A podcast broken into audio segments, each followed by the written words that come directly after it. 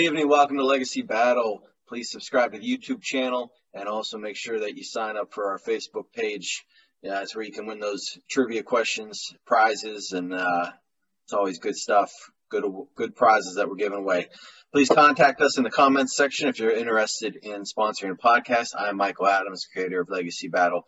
Here with me tonight from the Gridiron Battle Zone, Brian King, Penn State Collegiate All-Star Kevin Adams, Ball State athlete Paul Havicott, and our special guest tonight played at Calvin College, where his goals against average, check this out, was 0.68 goals per game. My goodness, that is pretty good. He put up a 33-4 and 1 record with 12 shutouts. He led his team deep into the 2019 uh, yeah, 2019 NCAA championship uh, tournament. You know, if he had his senior year, who knows what could have happened. Um, making he made this All Central Region 13. Um, as I mentioned, COVID canceled his senior year there at Calvin, but he, he now plays in the USL Championship Leagues. Ladies and gentlemen, one of the newest members of the Pittsburgh Riverhounds, goalkeeper Chris Morris. That's Thank you for coming on, man. We appreciate it. uh, happy to be here. So uh, as always, we'll have our Q and A afterwards about Chris. We'll talk about his his playing time. And tonight's debate is the greatest American goalkeeper, male or female. So it doesn't have to just be one sex; could be either or. And we're going to start tonight with Brian. Hi, so my goalkeeper is uh, Brad Friedel. Um, Brad, he got off to a really hot start in college. Uh, he went to UCLA and um, he became the starter as a freshman. In 1990, he won the uh, NCAA national championship. His team did. And um, 91, 92, and 93, he was an All American goalkeeper. And also in 1993, he won the Hermann Trophy, which is um, not just for best goalkeeper. He was the top collegiate soccer player in the entire country. So a heck of a award, a heck of a job that he did there at UCLA.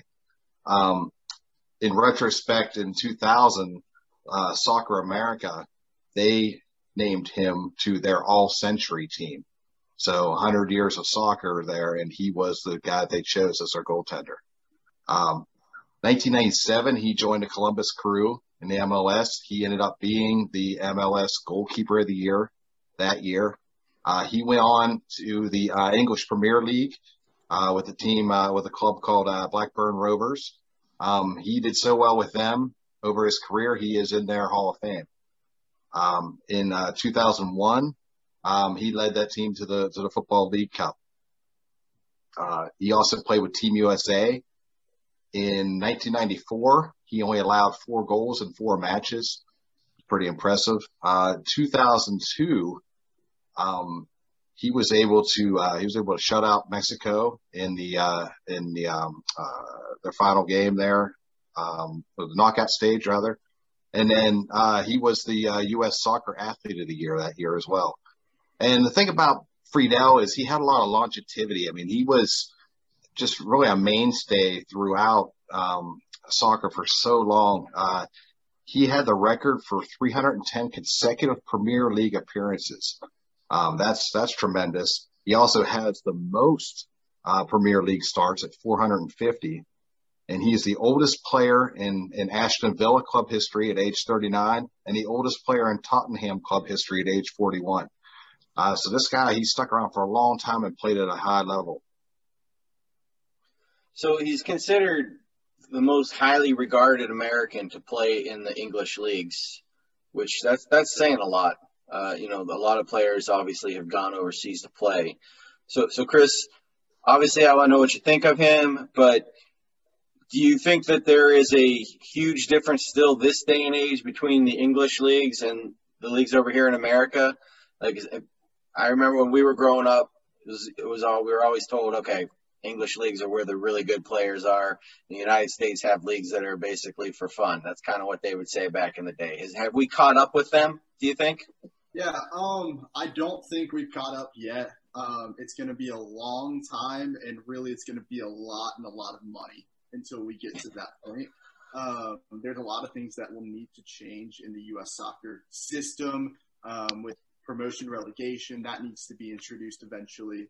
Um, that's something that will eventually, hopefully, get the U.S. MLS league um, to be more prominent. Um, also, I think the MLS is still so young compared to the Premier League. Like the MLS is probably a fifth of the age of the Premier League. Like the Premier League, like the the the fan bases, the energy, the passion for those clubs is generations and generations and generations. We in the U.S. we're just hitting maybe our first generations, and that's for some clubs. Like for Columbus Crew, like that club's been around since the beginning, and now parents are now starting to get that opportunity to share that passion that they have for their club with their family. Um, but for like the MLS team I support, uh, Orlando City, like they're within 10 years of being alive. Like this isn't a club in the MLS that like one day I hope to share that passion with my kids. Um, but that's just something that isn't there yet. Um, and as an Everton supporter, so that's who I support in the Premier League. Um, the, the amount of passion and energy and like, so there, so I equate um, Premier League football in England. That equates to the SEC in the South. Like that's how I see it. Is people will live and die with their teams. Like as a Florida Gator, like if we lose on Saturday, it messes up my whole week, and then I just have to relive another loss most weeks on, on a Saturday. Like it's not fun, um, and that's how I think uh, the Premier League is um, just from a fan standpoint. Um, and then I said the money, like it's it's unbelievable how much money is being poured into Premier League players. Like there's probably one Premier League player, and you probably think of like Kevin De Bruyne who plays for Man City. He probably makes as much money himself as like the entire salaries of like four different MLS teams. The amount of money that's in the Premier League is unreal. Um, so I don't think we're there yet. Okay. And then, and what what'd you think of Friedel? Um, so Brad, Brad is someone that I didn't get to watch much growing up. Um, he was a, he was the generation before I uh, found my role models, um, but he had by far the longest career, and that's something to say about who a person is as a player, their dedication to the game.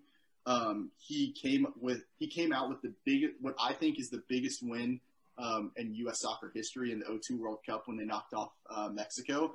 Um, it's the farthest we've ever gone, and without him getting a shutout, we probably don't go through. And um, the importance of him to U.S. soccer um, is can't be can't be overstated. Um, but unfortunately, I have to disagree that he's the best of all time. That's my in the U.S. That's my um, personal opinion. Good night. He's voting already, Brian, and, and, you're not getting the vote. All right, Paul. Let's move on to your pick. Hey, I had Kasey Keller, so let me get to my Kasey Keller stats. I, Mike, we could probably do a whole show on Kasey Keller. That's how good I think he is, and I think Chris is going to like him a lot better than that terrible pick from before this. So, but anyway, um, his career spans from 96 to 12, so he had a pretty lengthy career. He's described by one of his coaches as a goalie that he's well prepared, well organized, so he makes it look really simple. So just his stats in general, pretty overwhelming, I think. But I'm not a soccer expert. But 622 goals conceded, 132 shutouts, just about 43,000 minutes played. I thought he was kind of like the Cal Ripken of soccer, although Chris might be too young to remember Cal Ripken. I don't know how much he followed baseball, but um, I got to gear this to Chris because Chris is going to really decide if I can win here finally. Um, he's born 11 29 69, and he grew up on an egg farm in Olympia, Washington. And I think that's important because I don't. I think he's the most famous product of egg farmers. Can you guys think of anybody else that's uh, a famous egg farmer? You can think about it while I'm going through the rest of these these stats here, but he's got 59 consecutive regular season matches um, as start, and he was the team captain. 16 years playing in three of Europe's top flight leagues, English, English Premier League, Spain's La Liga in Germany's Bundesliga. Did I say that right? Maybe Chris, you can tell me if I said that right. Hmm. He's named the U.S. Soccer Athlete of the Year, an unprecedented three times 97, 99, and 05.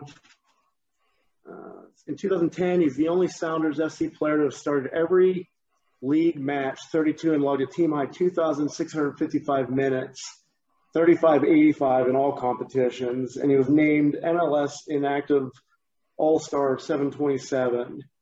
He earned his first MLS assist uh, on Montero's game-winning goal versus Houston, and he recorded a season-high nine saves at Philadelphia. 627 made two stops in a penalty shootout in Portland in the U.S. Open Cup in 630. But as a broader overview of some of these um, awards, he's a four-time World Cup participant. Uh, did the Olympics 95, 96. Um, three-time football player of the year, 05, 99, and 97. Goalkeeper of the year for Seattle Sounders. Three-time Gold Cup winner, 7, 5, and 02. And um, I think with the longevity of his career and sort of the compilation of all these awards, I think he's probably arguably one of the best goalies of all time here. We'll see what you guys think he's definitely up there. And what I will say is, is with him, Friedel, and who Kevin's going to talk about, Howard. I mean, these were three guys that were all fighting basically to mm-hmm. be to be the man for, for, for American soccer. I know Tony Meola was maybe just a tad before them and kind of lost his spot because of, of maybe something he did that the coach didn't like. But that's that's neither here nor there. But Chris, what, what's your thoughts on Kasey Keller? Um, Kasey again is someone I didn't get to grow up watching, and that frustrates me. Um, but again, his importance to the U.S. soccer uh, goalkeeping position and being a role model for what what it would look like to be a great goalkeeper in the U.S. Um, again, unprecedented. Um, the one thing that irks me about uh, Kasey is that it seemed like he stopped playing at the at, when he was still really good. Um, I, I think he could have played a couple more years, um, and then that would have given me the opportunity to watch him, uh, especially playing the MLS. Like that would have been an amazing opportunity for the MLS to have a world class goalkeeper for in the league for longer. Um, that's my personal opinion. Um, but again, in in his career, the the achievements that he had, the awards that he won, um, the games that he played, the places he played at, unbelievable. And Paul, you'll be happy to know I couldn't find a negative about him, and I looked and looked and looked. I did too. I wanted to have a funny negative comment about it, and I think what Chris is saying is he was good at everything except for how he retired. That one he didn't retire. He didn't retire very well. Tried too early. Sounds about right. All right, let's move on to my pick. I have the only female um, on our list of four. We'll have another one in our honorable mentions, but I have Briana Scurry. So, you know, I, I like to start with stats. Obviously, that's just the kind of person that I am. But um, so we got something. She's got two Olympic gold medals um, and a World Cup. There's no other goalie that we're talking about before tonight that could say they have a World Cup. 173 international appearances. She was in the uh, Hall of Fame in 2017. She made the, the Hall of Fame. She's the first woman goalkeeper and the first black woman to get into to the Soccer Hall of Fame here. So that that's something that's something very special, and, and she'll be recognized for that for you know the rest of her life and beyond. Um, but you know, she played at UMass, pitched out 37 shutouts there and 65 starts. So basically, half her games she's pitching a shutout. Um, she, and she had a 48, 13, and 4 record with a .56 goals against in college. And in 1993, she was the National Goalkeeper of the Year. She's an All-American, of course. Um, she played for and she was a founding member of the Atlanta Beat, uh, which she started for for three years. They won two championships, and she won the goalie of the year in 2003. And then, of course, on the international level, um, 90, 90 what was it? Yeah, she played 94 to 2008 internationally. Uh, her record was 133, 12, and 14 with 71 shutouts. So that is an incredible number. That's over half her wins were shutouts. Um, her first game was a shutout. Um, and then she won the 99 World Cup uh, Best Goaltender Award. And of course, she's most known for the 99 World Cup penalty shot save um, that won the World Cup. Um, this was an iconic moment uh, for American soccer. And it's usually something you always see when they're showing the highlights. Without that save, we don't get uh, Brandi Chastain's uh, game-winning kick and the ripping off of the shirt that is also seen all the time. But is that save that was able to set, set up that goal? And as anyone who's played goalkeeper knows, taking a penalty shot, you know, you're just guessing, you know, and and she guessed right and made an amazing save. Um, what was forgotten is early in that tournament where Brazil, we played Brazil, the women's team played Brazil, and they are absolutely getting pounded, um, the United States. And Scurry kept them in the game. She was making save after save after save. Um, and that set them up to move further into that World Cup and, and eventually win it. Um, that game, you know, also famous for Michelle Akers winning it with a penalty kick, which was one of Paul's girls in a prior debate. Right. But uh, Briana, you know, she had intensity, extreme focus under pressure, and athleticism. Uh, probably better athleticism than than any goalie we've seen, uh, at least on the female side for sure.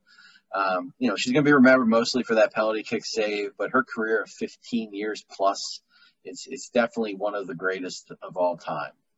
So, Chris, I'll ask you.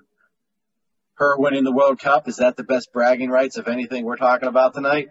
I mean, isn't that the goal of every every footballer that's ever played the game? That's the dream. Uh, that's the ultimate dream is to lift that trophy because it's the most important trophy in the world. Like, it, you can go and get all the accolades you want. There are guys in this world that would trade everything they've ever gotten for a World Cup. Um, so, to be fair, like she holds that over everybody else. But if we were going to talk about just World Cups, then we'd probably throw Hope Solo in the conversation too, because she has a couple of those, and um, and yeah, like so. I, I don't want to take away uh, Scurry's importance to um, the women's game or just football in general in the states, um, but in my opinion, um, and this is someone who played for a couple of very good teams growing up. Um, it's a lot easier to play goalkeeper when you have uh, 11 of the best 20 girls in the world um, playing in front of you.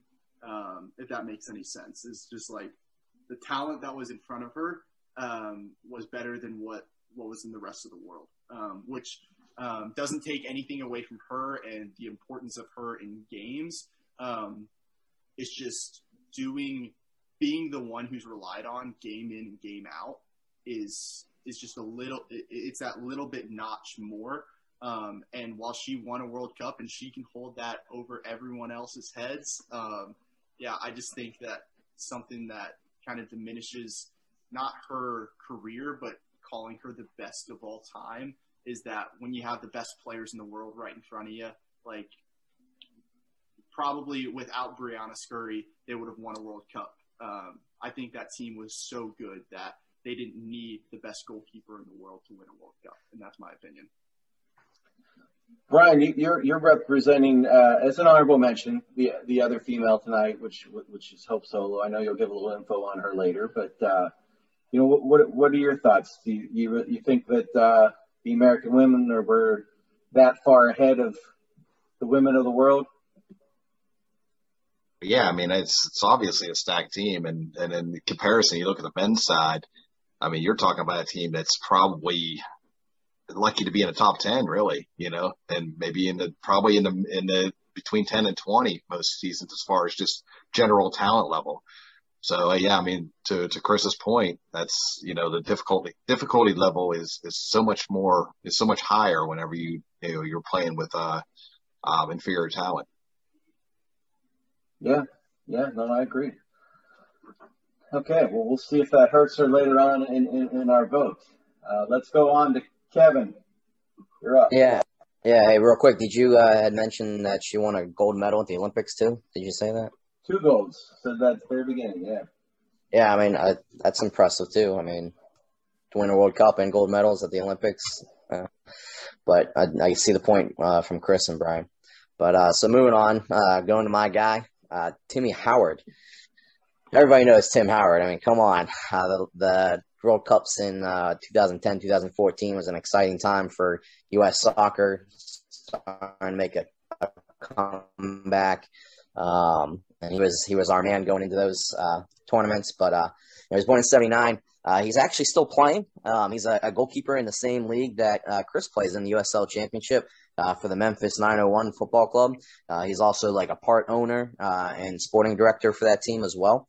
Um, he's also an international ambassador for the U.S. Um, for his former club Everton.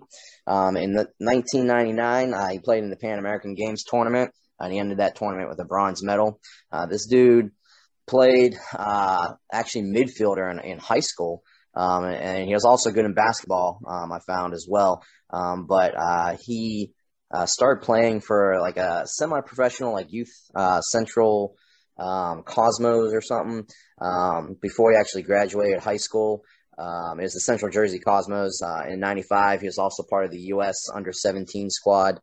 Um, but he uh, began his uh, professional career with New- North Jersey Imperials uh, before moving to the Metro Stars. Howard uh, posted a 5 2 2 record with a 1.59 goals allowed average in 2000. Uh, and he split time between the Metro Stars and the United States Olympics team. Uh, so he probably would have had you know even more wins and better stats if he wasn't splitting time. he also won all three of his U.S. Open Cup starts that season. in 2001, he was the MLS goalkeeper of the year. Um, he recorded 146 saves and finished with a 1.33 goals allowed average, four shutouts, um, and a 13 10 and 3 record. Uh, he also received the MLS Humanitarian uh, of the Year award uh, that year. He actually has done a lot of work with Tourette's syndrome, uh, which was I was interested to to read up on. Um, he's a, a, good advocate for that um, and has done some good things with that. Uh, he played 27 of 28 regular season games in 2002 for the Metro Stars, recording four shutouts. He was named to the MLS Best 11 for his second straight season. Uh, he played in the English Premier League. Um, he actually got noticed by Manchester U. Uh, that's one of the best teams over there. Um, in 2003, uh, they won the FA Community Shield, the 03 04 FA Cup, and the 05 06 League Cup. And then he actually got sent over to Everton on a loan because uh, uh, Manchester U signed another goalie. Um, so they loaned him over to Everton, uh, who actually signed him permanently in February of 2007. He became the U.S. team's first choice goalkeeper and started in the 2007 CONCACAF uh, uh, Gold Cup final, and that's uh, they actually beat Mexico two to one in that final. Um, in 2009, the FIFA uh, Confederations Cup, uh, he played uh, the semifinal match where we actually faced Spain and we actually upset Spain. Spain was the number one ranked team in the world at the time, and uh, he shut them out. Uh, we ended up finishing, unfortunately, runner up, got second place, uh, but he was actually awarded the Golden Glove for best keeper uh, in that tournament. He's one of the, you know, America's greatest goalkeepers in the history of American soccer. He was named the 2003-04 PFA Premier League Team of the Year. Uh, he was awarded 2009, you know, Golden Glove, like I said, for the Confederations Cup. The Chicago Tribune actually described him as rarest of creatures, an American soccer hero. Uh, in 2012, he became only the fourth goalkeeper to score a goal in the English Premier League, which is impressive. Um, not many goalies score, obviously. Um, in 2016, he returned to the U.S. to play in the MLS. He signed with the Colorado Rapids. Uh, he played with them for three years before uh, hanging it up in October of 2019. But like I said, he's actually still playing. He returned became co-owner of a club where he actually signed a contract to also play. Uh, he's the most capped goalkeeper of all time in United States uh, uh, national team, which, if you don't know what capped means, it's just uh, international appearances. Uh, he had 121 appearances. Um, he participated, like I said, in the 2010-14 World Cups. Started in all those matches. He also set a World Cup record for most saves in a match. He had 15 saves in one match uh, against Belgium. Um, MLS All Star uh, game uh, three times, MLS All Star MVP. One of the greatest players in the United States history. Great goaltender, great guy. Does good things off the field as well. So, if I had done my research right, and I normally do, he actually has the worst goals against average out of all the goaltenders we're talking about today. So, Chris, does that reflect on him or the team in front of him? Um, I think that goals against average, while it's nice to look at, I think something that's more accurate maybe um, is looking at save percentage. Um, and even that sometimes can be skewed because if your team is really defensive and just making making the team make hard shots, then it's making it easy for you to make saves, and even that can make it skewed sometimes. Um, you, you, did hear me say you had a .68 goals against in the intro, oh, right? I was I trying to hype you up. my, my, team, my team in front of me, um, especially my sophomore year, was just unbelievable. Um, but uh, what was your save percentage? Uh, I think it was around 800. Like, okay. So uh, I think between the two years it was around 800. I'm not 100 percent sure. It's probably a little bit lower than that, like seven, eight, or something like that. Okay. Paul, um, Tim Howard, do you, you, think maybe that's the the most known name for men? I I think the key here, and Kevin's Kevin did a wonderful job with all his stats and everything. And I think the key here is the question in March of 2021 is who's the best right now. Tim's still playing. And I, I think that Tim's going to eventually overtaking that title, you know, overtake that title. But I think, I think, you know, as of right now, Kasey's probably got a very very narrow lead. But Kevin's right. He's he's a he's it's another situation where it's hard to find anything negative about this guy. He's the most well known. It's probably who Chris grew up, you know, as a as a mentor, and I think he's probably doing wonders for um, soccer over here. So he's he's a star still in his stride. Okay. So before we move on to our honorable mention and our vote, let's give out tonight's trivia question for a prize. Prior winners, you guys are ineligible. Please place your answers in the Facebook comment section. In Disney's The Big Green, the goalie, played by the great Hambino, was so scared playing goal that he did not see players coming to score. Name all the things he did see coming down to try and score goals. You get all that? We'll get your prize mailed out to you. I can name all that right now. You can name all that right now? You are ineligible. you are ineligible. Yeah, you're fairless. If Chris has got him, we'll send him the prize. all right, let's move on to our honorable mentions. Uh, Brian, go ahead. Well, yeah, I mean, as we mentioned earlier, I got Hope Solo. Uh, you know, she was um, Team USA from 2000 to, to 2016. Uh, very impressive, um, you know, team statistics as far as uh, in the Olympics, 2008, she wins the gold. 2012, the gold, and then the World Cup. World Cup in 2007 was interesting. Uh, the team won the bronze, but she was actually benched before the finals, and Team USA got destroyed uh, for nothing. And so it was like you know they they subtracted her, and that, a lot of people point to that as being the reason for the loss. Um, 20, 2011, won the silver. 2015 won the gold. Uh, she's got a record uh, 55 game undefeated streak. I don't know if anybody will ever touch that one. And uh, you know, outside of the off, off the field, you know, she did some stuff with uh, you know, Dancing with the Stars and, and some other um, endorsements and stuff. So rather marketable uh, uh, person as well. And and and this might come up from you know somebody who might wonder why I chose Briana over Hope Solo as far as my pick um, from from the female perspective. I, Hope had some things off the field that I felt kind of had tarnished her legacy a little bit, and uh, you know our show is it's more than just being the greatest too. You know it's it's it's it's your whole legacy. So that was why I chose her over that. But uh, Kevin, who's your honorable? Yeah, uh, I went with uh, Marcus uh, Heyman. Heyman. Hahnemann. Sorry. Um, so uh, yeah, he's played. He's played quite a bit. Uh, he played for the U.S. national team from '94 to 2011. Uh, I mean, he wasn't uh, number one choice goaltender all the time, but um, you know he had a great um, career. Uh, started uh, Seattle uh, Sounders. Um, he has 463 appearances in his professional career. He also played with Everton. Um, he actually won a Division two national championship in '93 with the Seattle Pacific University. Um, he had a great record, 64 9 and 5 as a starter, um, 46 clean sheets uh, in his career. Um, and he also, you know, he played with uh, Howard as well. Um, and he great player, had a good college career as well, good uh, long longevity uh, in his professional career. My honorable mention is uh, Tony Meola.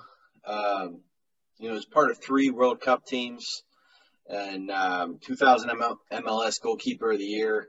What and what I would say, 1994 World Cup, he got the United States to what basically I would say the Sweet 16 is kind of what we'll call it.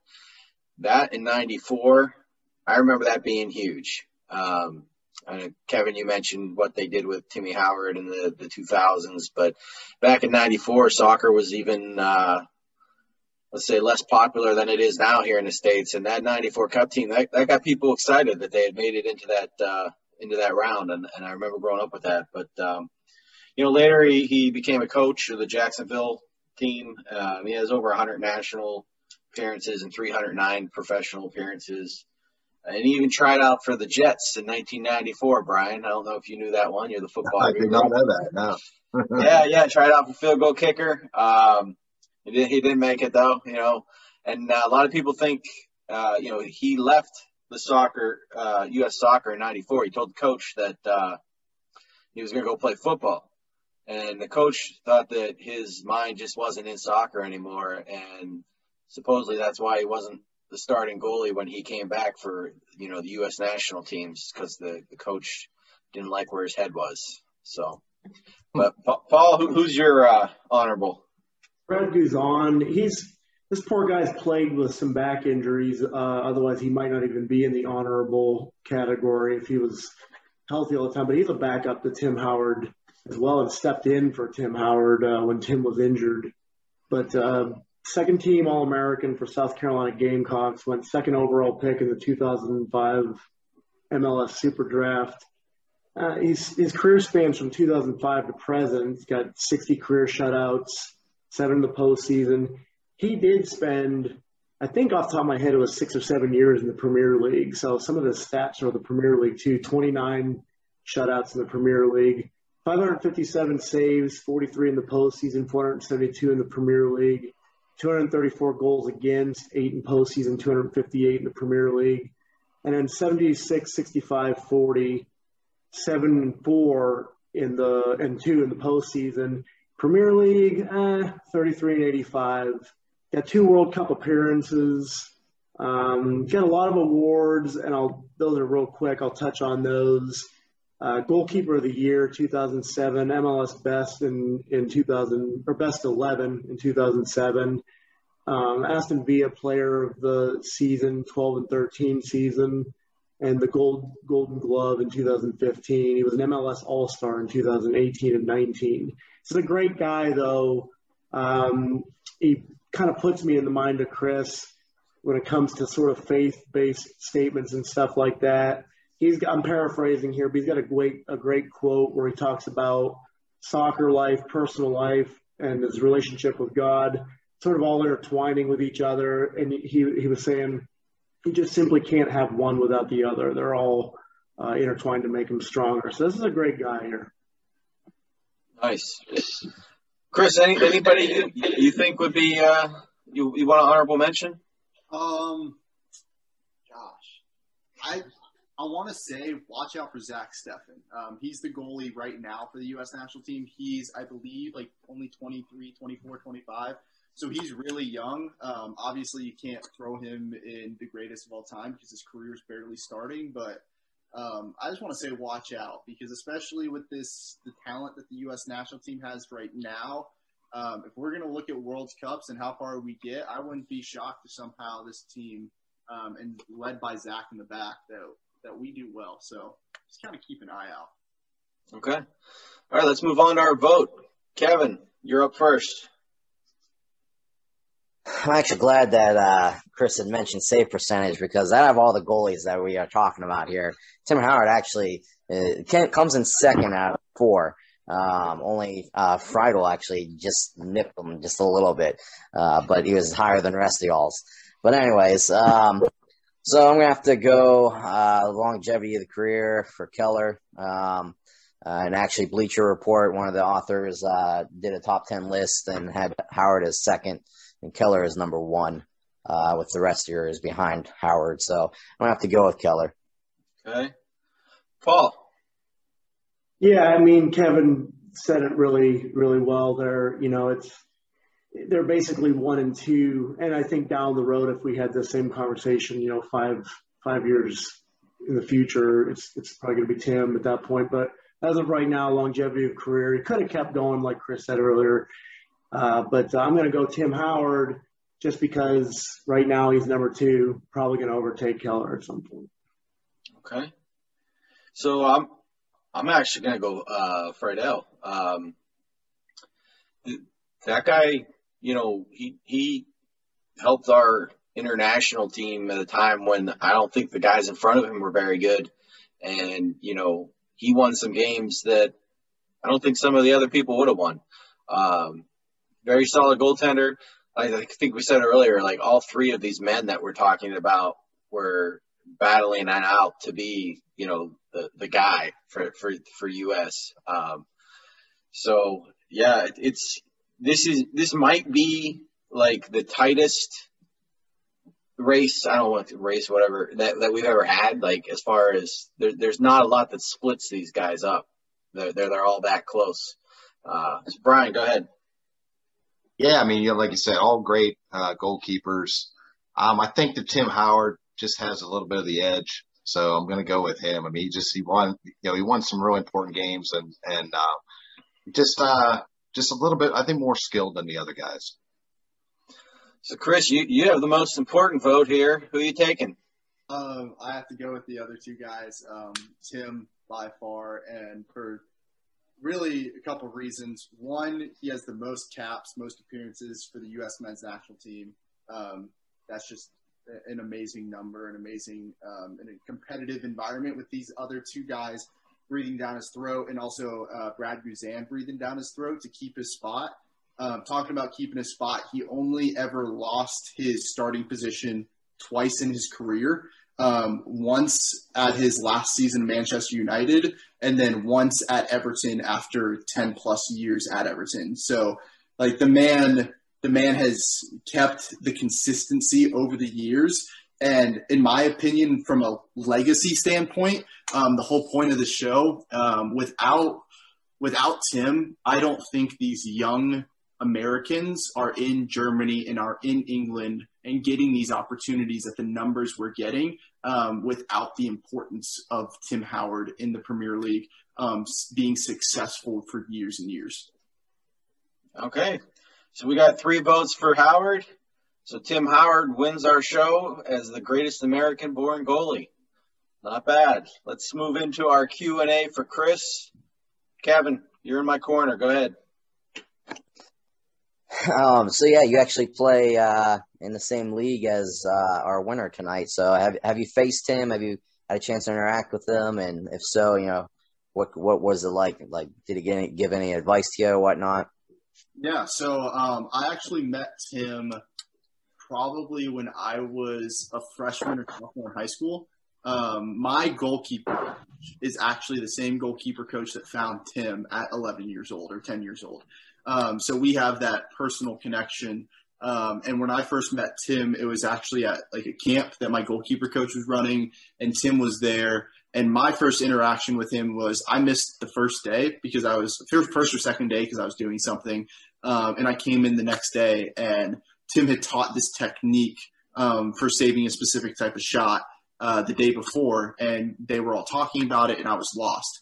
Um, and after the session, I went up to I went up to Tim and I was like, "Hey Tim, can you teach me this turtling?" Uh, that's what the technique was called was turtling. Um, and this is something that he picked up at Manchester United um, while he was there, and he taught it to me. And he was the most genuine, wanting to help me learn and get better um, that I've ever had, uh, like the ever experienced. Um, and the most exciting part of that is that is a technique that I've gotten to pass along um, to fellow goalkeepers that I've gotten to play with. Um, they're like, "What? That's so that's so different, and the way you do it is just so smooth. How do I do it?" Um, and it's kind of cool, like passing the knowledge Tim Howard gave me um, to other guys that I play with.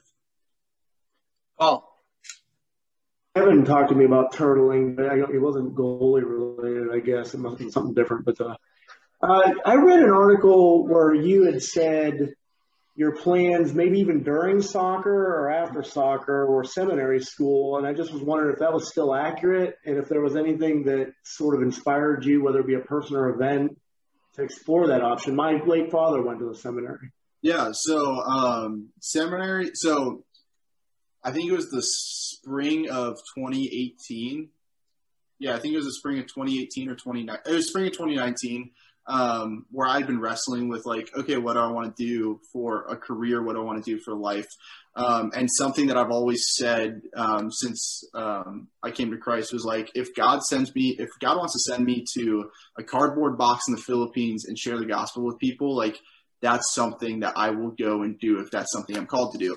Um, and during that time, uh, God kind of changed my heart because I wanted to go and do uh, like ministry for special needs kids.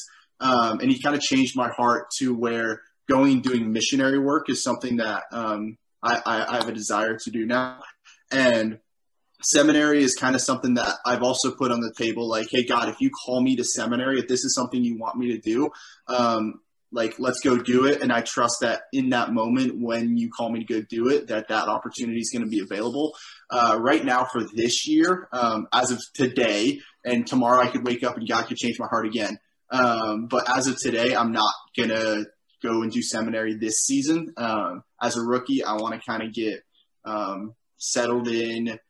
There's a lot of things that I'm gonna have to catch up on, like the pace of the play, the quality, um, and just that in of itself is going to be a lot. So um, for this year, it's going to be put on hold. But um, when applications come next or this fall, it's something that I'm going to be praying intentionally about and saying, God, if this is what you call me to do is do seminary, whether in in while playing soccer or heck, if if God says, hey, I want you to stop playing soccer and go send you um, to Africa or wherever, like I'm ready and excited to go and um, wherever He calls me.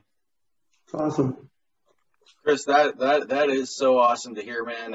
As someone who's been to the Philippines on a missions trip, let me tell you, you get over there, it's gonna it's gonna change your life. I remember I went over there. I was playing soccer with uh, we called them street kids basically. you know, when we're done, we're giving them, we're handing them all out cookies and stuff, and we, you know, we're trying to leave, give them food, and you know, one of these kids he probably hadn't eaten in days is trying to give me his cookie just so I would stay and yeah. and play more soccer with him. You know, uh, you know, you, you go over there, you, like you said, man, you preach to him Jesus, you give him some food, you play soccer with him, and they they just they don't want you to leave. It, it yeah, like, it's heartbreaking. You know, it really is. Oh, for sure. And like people, like so many guys in the profession that I've gotten to talk about. The reason they play soccer is so they become famous, so they make money for their family, like all these different things. Like the reason I see soccer is such a beautiful thing is that it's an opportunity to build relationships with people. Like this this little ball, it's it's almost like its own little language. And through that ball, you can get, build relationships with people. And out of those relationships comes trust and out of trust you get the opportunity to share the gospel and like and that's all i that's that's my only desire through soccer is that it is just a pathway to share the gospel with people. Like if i never start a professional game but i get to share the gospel with people like how much joy like that's so much more joyful than starting every professional game and not knowing jesus. Awesome. You need to watch our prior show with sid bream. He's involved in a christian athlete program up there. Okay. um, brian go ahead Okay, well, I, I noticed that, that while you were with Calvin, um, you guys had a really big shootout win in the tournament. So what I wanted to ask you was, compared to just the you know the regular play, what what is the mindset? How does the mindset change for a goalkeeper during a shootout? Yeah, in a shootout, um, I don't know if I don't know how much you think honestly, um, but like there's this I, I don't want to say cockiness, but like there's this arrogance and like this confidence. I want to say confidence about you. Um, and in those moments, you just have to think like, there's another goalkeeper across from you, and like most of what you're about to do is out of your control. Where the guy shoots it, shoots it is out of your control, and that's ninety percent of a penalty shot. Like most of that is out of your control, but that ten percent that you have, look across, look across the field, or really right next to you, and you go, I will take myself over that person every single day of the week, every single one of these shots. Um, and I think that the hardest thing was we missed our first shot and they made theirs. So when that happened, it's like everybody goes, "Oh crap, we're gonna lose now." But like my mentality was still the same. Like I knew that if I made two saves, I trusted the guys that were shooting to make to make their penalty kicks. And if it came down to where it was a sudden death, I'll take myself over the next person every day of the week. So you missed your senior year because of COVID. I mean, I think that canceled everybody out. So you guys have done really well in 2019. What what was expected of your team in 2020, and and did you think that uh, with everybody that you had returning, that maybe you guys had a, a shot at, at, winning a national championship? Yeah. So actually, 2018 um, was my first year at Calvin. I transferred in, and we made it to the national championship game, um, and we only lost two one. Junior year, we lost four 4-0 to the same team that beat us the same the year before um, in the Final Four. Um, I'll be honest, it was going to be really difficult because from that 2018 team, we had to replace nine starters um, from that 2018 team, and then 2019 team, we were going to have to replace four starters and two or three of them were all Americans. So it's like it's really difficult the the people we were replacing and three of those starters were all of our midfielders, so we were going to have to figure a, a, lot out in a short amount of time.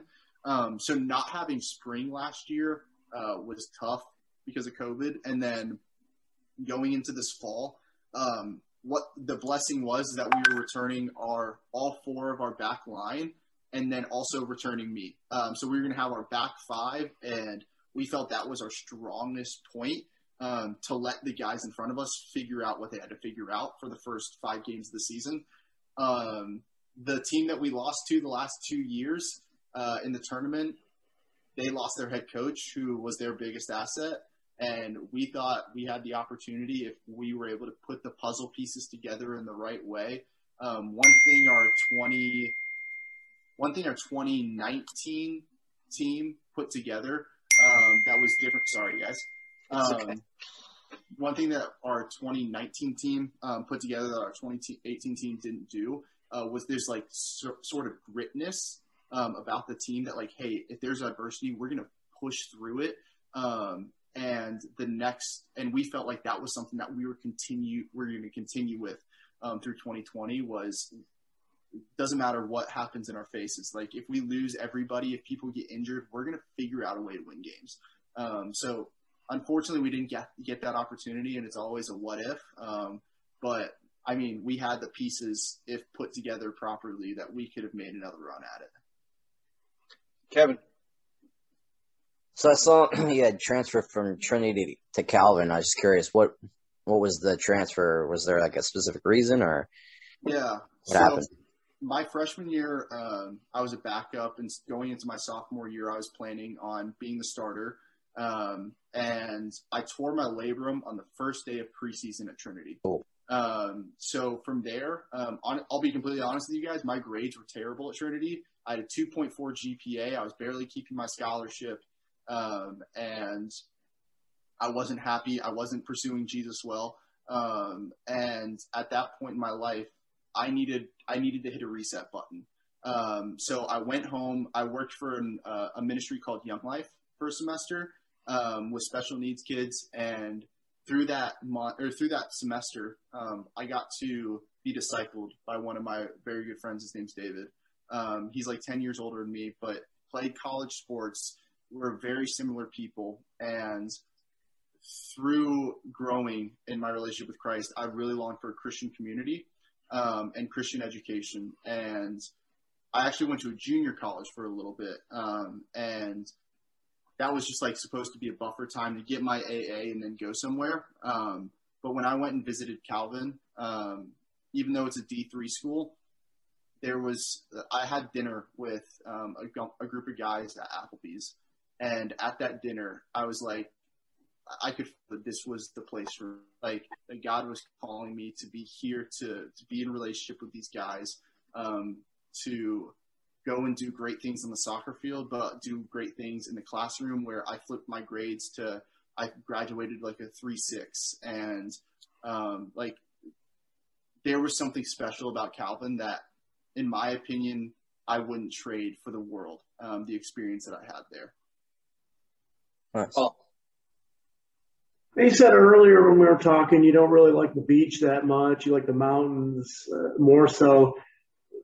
What do you where do you like to go? What do you like to do to kind of ground yourself and and do you know do a reset? Is it the mountains? Is there anywhere in particular?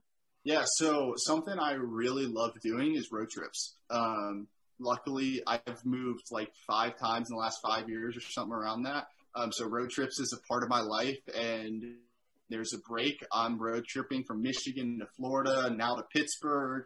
Uh, I road trip to Memphis weeks. So, um, driving is something that I enjoy doing, looking at God's beautiful creation. Um, and I think my favorite my favorite spot that I've stopped is I stopped. So I was driving through uh, in the Appalachian Mountains and up at the mountains, and there was this little pull off. And I said, you know what? I'm pulling off. And I pulled off, put my car in park, uh, stood on top of my truck or sat on top of my truck and just watched the sunset um, over the beautiful mountains. So that's that's just something that I thoroughly enjoy doing. One of my territories for work is in Georgia, and I recommend if you ever get a chance, check out some of the waterfalls in the mountains in Georgia. It's extremely peaceful. I think you might like it. I appreciate that. I think I know what you're talking about on in Appalachian. Is that Interstate 79? Me, Kevin, and Uh, Brian have probably driven yeah. that a lot of times. Yeah, I think so. nice. Brian, Or go ahead. 77. No. keeping with our uh, 79. Oh yeah, keeping with our uh, geography theme here. Um, have you? I mean, since signing with the Riverhounds, have you gone to Pittsburgh yet? And if you have, what are your impressions of the city so far? Um, so I did. So I actually stayed with a buddy of mine um, over the last week before I moved into my apartment, and he was up on Mount Washington, um, which, if anybody doesn't know, it literally looks right out over the city. Um, but so being from like a smaller, like small town type of deal, um, where I know my neighbors and like it, I have space in my yard and stuff like that. Um, the tightness and how close the houses are really stressful. Um, the amount of cars on the road, like parked on the side, pretty stressful. Um, I, I don't think I'm necessarily a, a city uh, city connoisseur, as some would say, um, but like we we're about 20 minutes outside the city where our apartment is, um, and I personally love it out here. Like there's a bunch of space, um, and it's that good balance of like, hey, the city's right there where we train and and and our games are. Um, but at the same time, I get to enjoy my space and go for walks and not feel like people are breathing down my neck. So I, I understand. I, I read it somewhere. I don't know if it was the head coach or maybe the goalie coach for the Riverhounds. You played against him in college. He was a coach for another team. Is that is that accurate? That's what the Um, newspaper article said. Gosh, I haven't seen this newspaper article yet. Um, I think um, I'm trying to think. So the former coach of the Riverhounds, that was maybe three or four years ago. He played, or he he is now the coach at my rival college called Hope College, um, and he's someone that I got to play against four times, and he won like nine national championships or something like that at Messiah. Um, he's like a legendary coach, and I got to play against him um, at Calvin, and I played three games against him, and I don't think he's yeah they didn't score any goals on me if my math is right. Zero plus zero plus zero equals zero, right, guys? Right. Nice. Uh, and and we'll, we'll get you out of here with this. Uh, so you're in the USL now. Um, I mean, do you have aspirations maybe to to make it to MLS or or maybe try and do like uh, you know Brianne Heberlin did go over play in uh, maybe Germany or the Europe leagues? Like what, what what's your soccer goal? We know you're you're your your your goal with your faith, but what, what what's your soccer goal? Yeah, so um, I think for this year, uh, it's just to learn. Um, whether I play zero games, five games, or all the games, uh, I don't think that's that's not my mindset for this year in 2021. Um, I think my responsibility as a player is to learn um, and to grow. And my hope is that in six, seven years, I've established myself as a starting goalkeeper in this league and performed well enough to maybe I get that MLS call up and um, get that big time, get a big time contract. And um, yeah, that's kind of that's that's the like five to eight year goal is grow a lot, um, establish yourself, and become become an MLS quality goalkeeper um, by the time I'm 28, 29, 30. Most of us here grew up in Pittsburgh, so we're going to be rooting for you because we want to see our, our hometown teams doing really well. So thank you to, to Chris Morris for joining us tonight. Great talking soccer with you. We know you got a, a just a great career ahead. So we're going to be excited to, to keep an eye on that. I want to remind everybody to subscribe to the YouTube channel and join the Facebook group. So please just continue watching. So thank you and good night.